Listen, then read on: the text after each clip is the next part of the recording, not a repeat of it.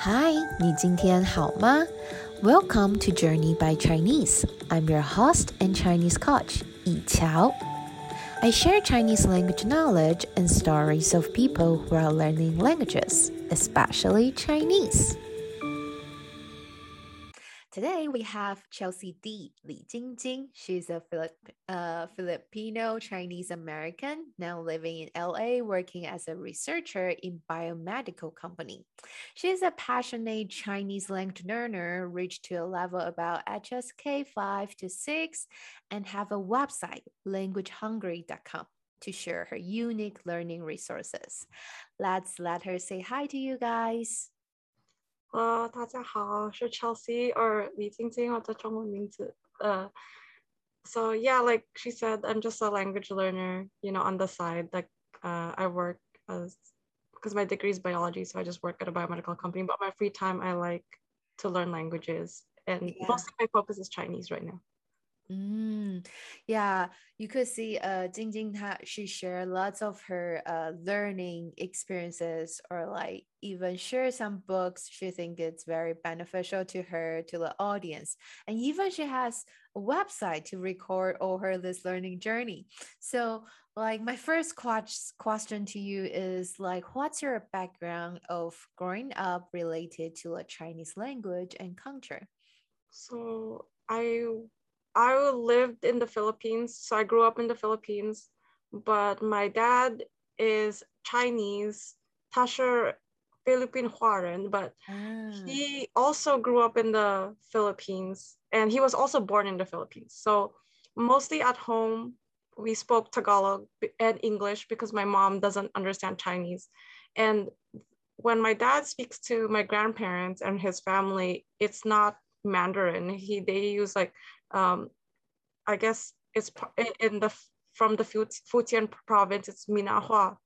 Um, oh, so they don't really speak Mandarin, so I learned um, Mandarin mostly on my own. And then when I was young, my parents made me go to Chinese school, but you know I didn't really pay attention that much. Yeah, it's a, it's like a Sunday Chinese schools, like weekend ones. Yeah, and I think my elementary school had a program, but you know, hmm. we were kids and didn't care that much. Yeah, I see. So you grew up with a background and uh with uh like your uh your dad and then also your uh grandparents like also go speak uh Minnanhua and mm-hmm. then but not a lot Mandarin. But you went to the Mandarin schools, right? Yeah. But then what's your Chinese language learning journey like since June 2020? What's uh shift your mind to, you know, start to learn this language more like engaging learning? Um I started well initially I thought like after I graduated college, I had more free time. So I was like, oh, I've always wanted to get better at Chinese. Like, yeah. um, but I never like you know took a class or whatever so around last year i started watching more shows uh, uh, so dramas and i really like this dance show in china called 这就是街舞 it's a ah. the english title is street dance of china uh-huh. and i started getting to know a lot of music artists and um uh like tv shows so i started learning more and more on my own but mm-hmm. i didn't know what my chinese level was so i just went online to take a to search like how to find your chinese level because i didn't know what book oh. to get or how to start so i saw mm-hmm. like i read about the hsk exams so i took a practice test and i think at that time i passed hsk 4 uh-huh. so i just that's i was like oh i should start at four and five and see how it goes and mm-hmm. then i just kept like I bought my own textbooks and yeah. studied by myself, I guess. Yeah, then which means like even you didn't like really interest or pay attention before 2020, but like like since you take the mock test and then reach to HSK4, which means like those ability is still there, you know? Well, yeah, I think I think watching a lot of shows mm. helped a lot because I honestly like after I moved to the USA, I haven't, I didn't practice Chinese at all. I like, because my, my, you know, I didn't use it in school. My parents never used it at home. Mhm. But watching a lot of shows and sometimes it, it helped me come, it comes back, like the knowledge came back Ah. and things that I didn't know before I was paying attention to. I'm like, oh, I didn't know that that's how you said it that way. Yeah. Yeah. Yeah. So it's really a great resources like watching the grandmas, see their interactions back and forth, and then also with the Chinese subtitles, right? Yeah. And my dad actually commented because I told him I was learning and then he does know a little bit of Mandarin. So he mm. tried he tried to talk to me and then he said, Your Chinese was a lot better than, than you ever was like being in school. Oh. Because I think I paid attention watching shows, but I didn't pay attention in school. And he was like, I'm surprised. He was really surprised. yeah, and then your interest is uh, one of your interests is traveling, right? So like you also make lots of friends speaking Oh yeah. I Chinese. um last year I, I when I was trying to figure out how to learn the best, I was like people were saying like make friends, use app like HelloTalk and stuff. So I met one friend there. Um and then we I realized we watched the same show. So we start we added each other on WeChat. So we started talking a lot. And then also a Facebook group. I think it was like like subtle Asian languages or something like that. But uh, it's like a bunch of like I don't know, maybe like um uh Asian Americans who wanted to learn their own languages, I guess, Yeah. because they they're not like they can't communicate that well in their like um families Mhm, languages because they're like American. So they I met like a person from Taiwan who wants to learn English. Yeah. So we've been talking for like uh more than a year now. So I would help him with English and he would help me in Chinese too. Mm-hmm. That's good. Like uh, building, like a friendship. It's like you want to communicate, like uh, in this community with your friends, and then in their language, and then also know their culture. Right? It's amazing. Yeah.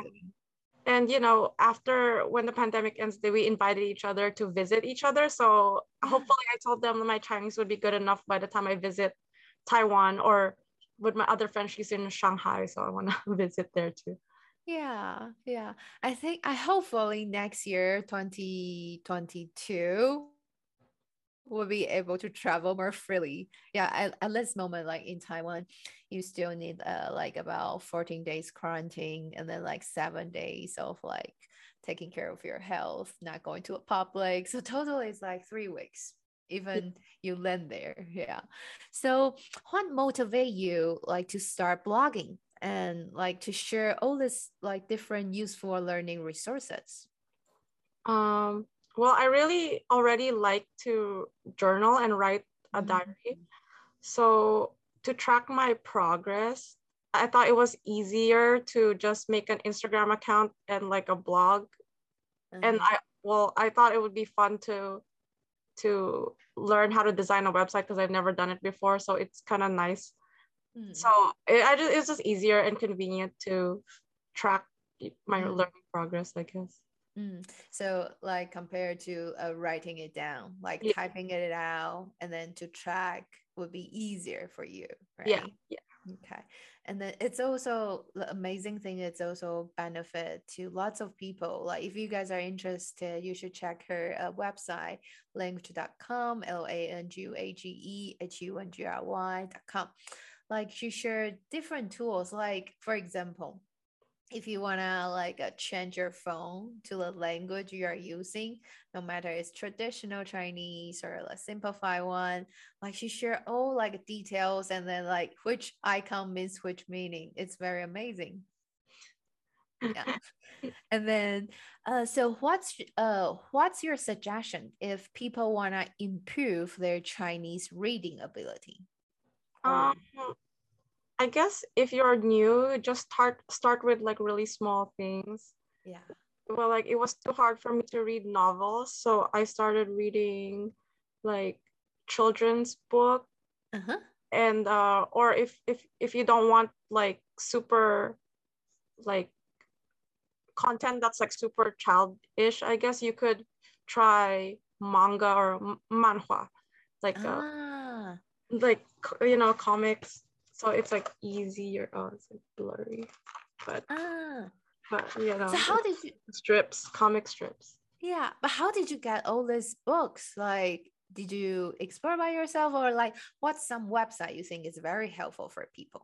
um for for books i got it from mostly aliexpress Ah, um it's a-l-i express or like taobao Taobao. Uh-huh. yeah and for textbooks i got it from either amazon or purple purple culture Mm, mhm.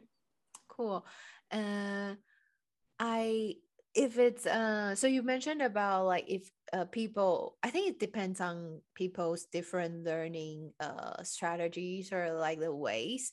So firstly you mentioned about the story books, right? The for the kids. And then uh it just come to me like uh, yesterday I was just uh browsing the podcast.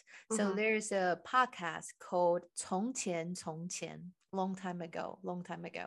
And then it's a trend like in taiwan like people are uh, parents are playing it for the kids like before sleeping like they tell different stories. And then so yeah if if you are like any of you are like the learners who you know like think oh storybooks it's a good resources then definitely should start with it because it's more easily to understand as a beginner chinese language level Yeah, and if your focus is reading, then you know reading your textbook, and on top of that, your the storybooks would help a lot.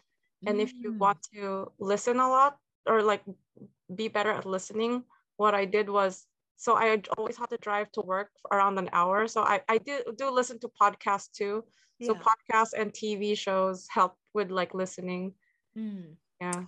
yeah like using all different times to practicing different things different abilities right? Like you mentioned practice the listening when you're driving and then practice reading right? When reading all these different books.